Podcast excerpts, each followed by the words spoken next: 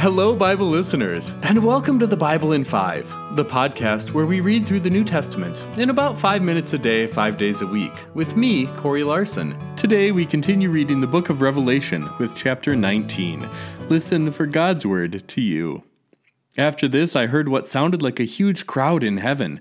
They said, Hallelujah! The salvation and glory and power of our God.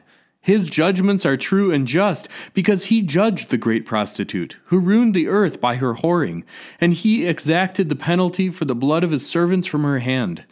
Then they said a second time, Hallelujah! Smoke goes up from her forever and always. The twenty four elders and the four living creatures fell down and worshipped God, who is seated on the throne, and they said, Amen! Hallelujah! Then a voice went out from the throne and said, Praise our God, all you, his servants, and you who fear him, both small and great. And I heard something that sounded like a huge crowd, like rushing water and powerful thunder. They said, Hallelujah. The Lord our God, the Almighty, exercised his royal power. Let us rejoice and celebrate and give him the glory. For the wedding day of the Lamb has come, and his bride has made herself ready. She was given fine, pure white linen to wear, for the fine linen is the saint's act of justice. Then the angel said to me, Write this Favored are those who have been invited to the wedding banquet of the Lamb. He said to me, These are the true words of God. Then I fell at his feet to worship him. But he said, Don't do that. I'm a servant just like you and your brothers and sisters who hold firmly to the witness of Jesus. Worship God. The witness of Jesus is the spirit of prophecy. Then I saw heaven opened, and there was a white horse.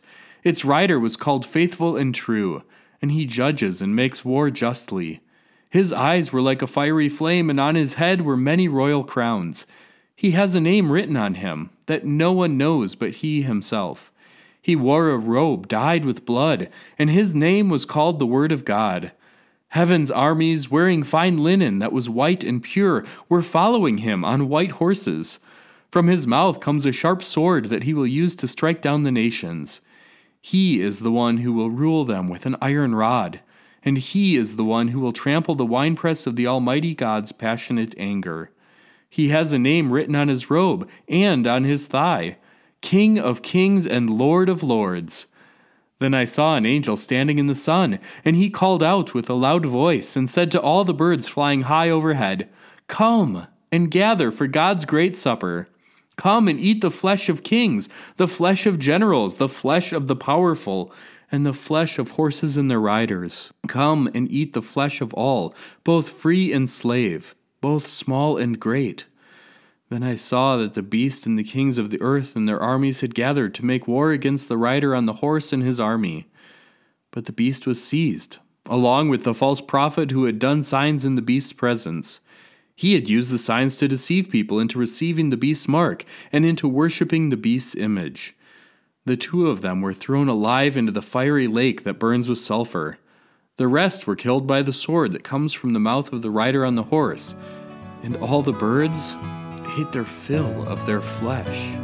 Friends, this is the Word of God, the story of life. To download the full Bible in 5 reading plan and find other ways to deepen your faith, visit Bible5.com. That's Bible 5 all spelled out. Until next time, I pray that today's story helps you grow deeper in faith and live joyfully in hope until we gather again. Amen.